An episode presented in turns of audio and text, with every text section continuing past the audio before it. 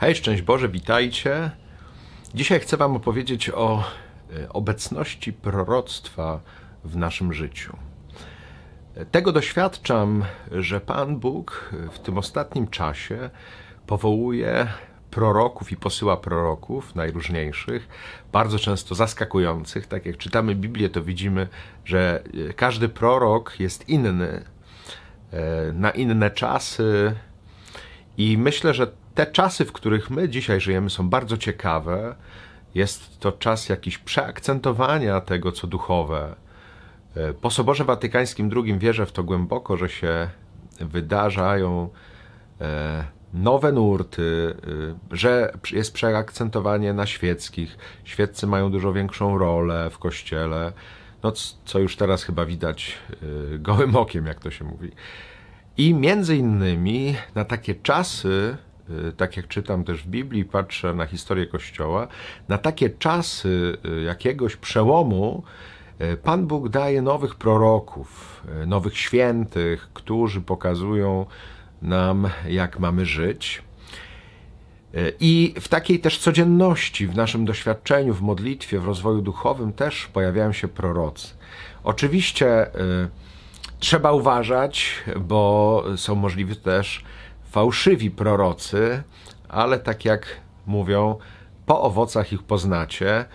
Jak prorok prorokuje i się spełnia, to jest prawdziwy prorok, jak nie prorokuje się nie spełnia, to jest fałszywy prorok. Ale też chodzi oczywiście o coś, co dotyka mojego życia bardzo konkretnie i to życie zmienia na lepsze, że po takich owocach można to poznać.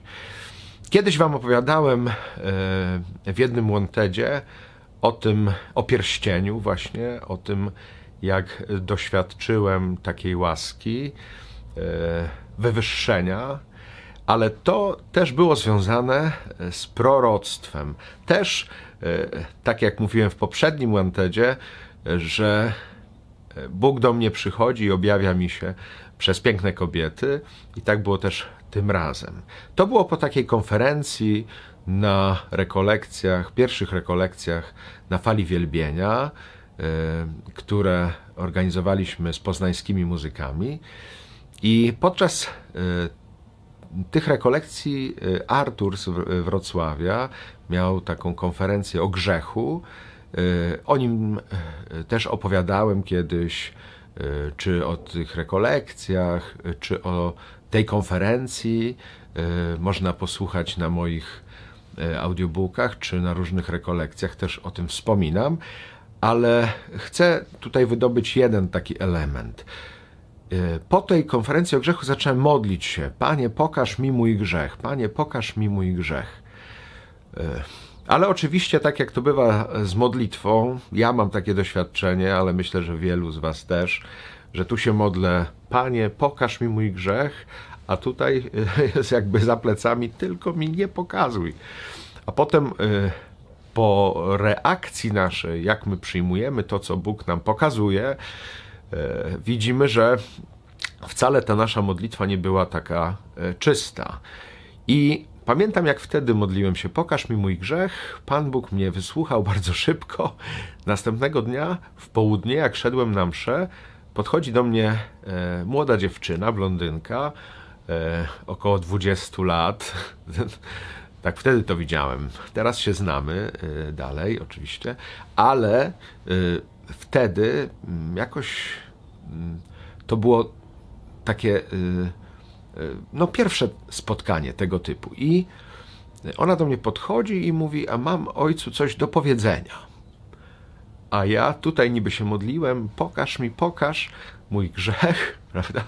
A tutaj nie, lepiej mi nie pokazuj. I dokładnie było tak, jak to w tej e, historii o e, miłosiernym Samarytaninie, że kapłan zobaczył tego, który do niego przychodzi, czy właśnie tego leżącego, pobitego e, i minął. I ja tak tą dziewczynę tutaj, a mówię, nie mam czasu, bo się śpieszę na mszę, może później. Zobaczyłem i minąłem. Ale na szczęście ona jeszcze przyszła drugi raz do mnie o 15 godzinie. Wtedy miałem pół godziny czasu. Mm, I musiałbym szpetnie skłamać, że nie mam czasu, bo miałem te pół godziny, ale ona nie potrzebowała pół godziny, tylko powiedziała do mnie praktycznie jedno zdanie. I to zdanie brzmiało: Nie szanujesz moich darów, nie pomnażasz ich i nie służysz ludziom tak, jakbyś mógł. Ja się spowiadałem z wielu grzechów w moim życiu, ale z tego nigdy się nie spowiadałem.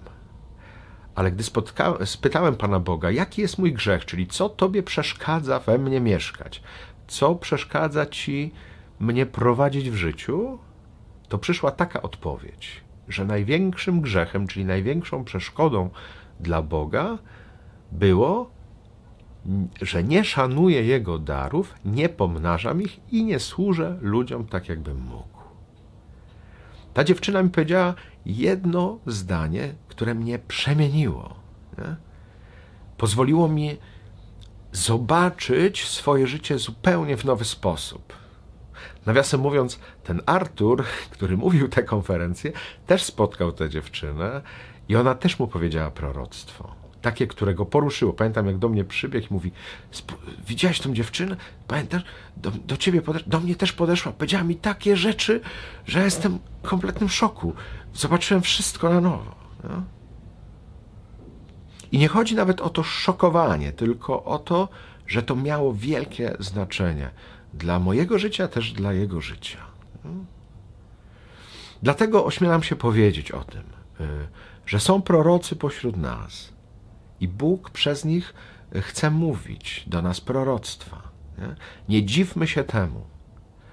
Są prorocy.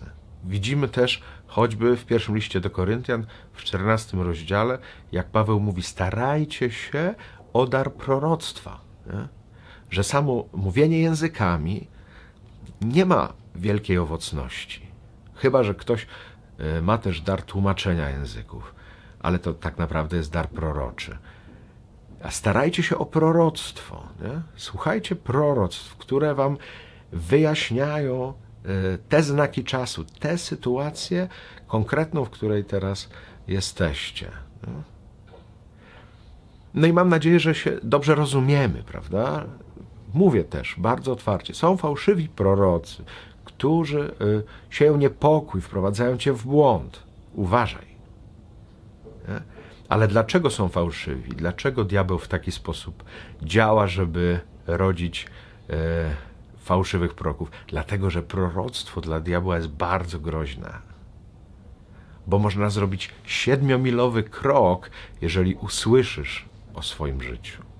To jest choćby taki moment, którego doświadcza Piotr, kiedy Jezus mu mówi: Ty jesteś Piotr opoka, na której zbuduję mój kościół. Nie?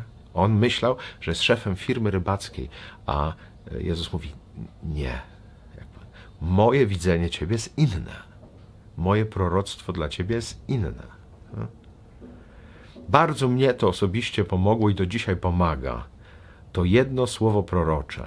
Zawsze, gdy robię rachunek sumienia, myślę o tym, czy ja szanuję dary Boże, czy je pomnażam i czy służę nimi ludziom. To jest bardzo ważne. To dotyczy naszego grzechu, ale grzechu tylko w takim sensie, e, że mamy obdarowanie, jesteśmy obdarowani, które potrzebujemy odkryć w Duchu Świętym i za którym potrzebujemy pójść, czyli te dary pomnażać, tak jak słyszymy w przypowieści o talentach. Nie lekceważcie proroctwa, nie lekceważcie proroków od Boga, którzy przychodzą, bo mogą naprawdę e, wasze życie popchnąć do przodu. Bardzo wam tego życzę. Trzymajcie się z Panem Bogiem. Hej!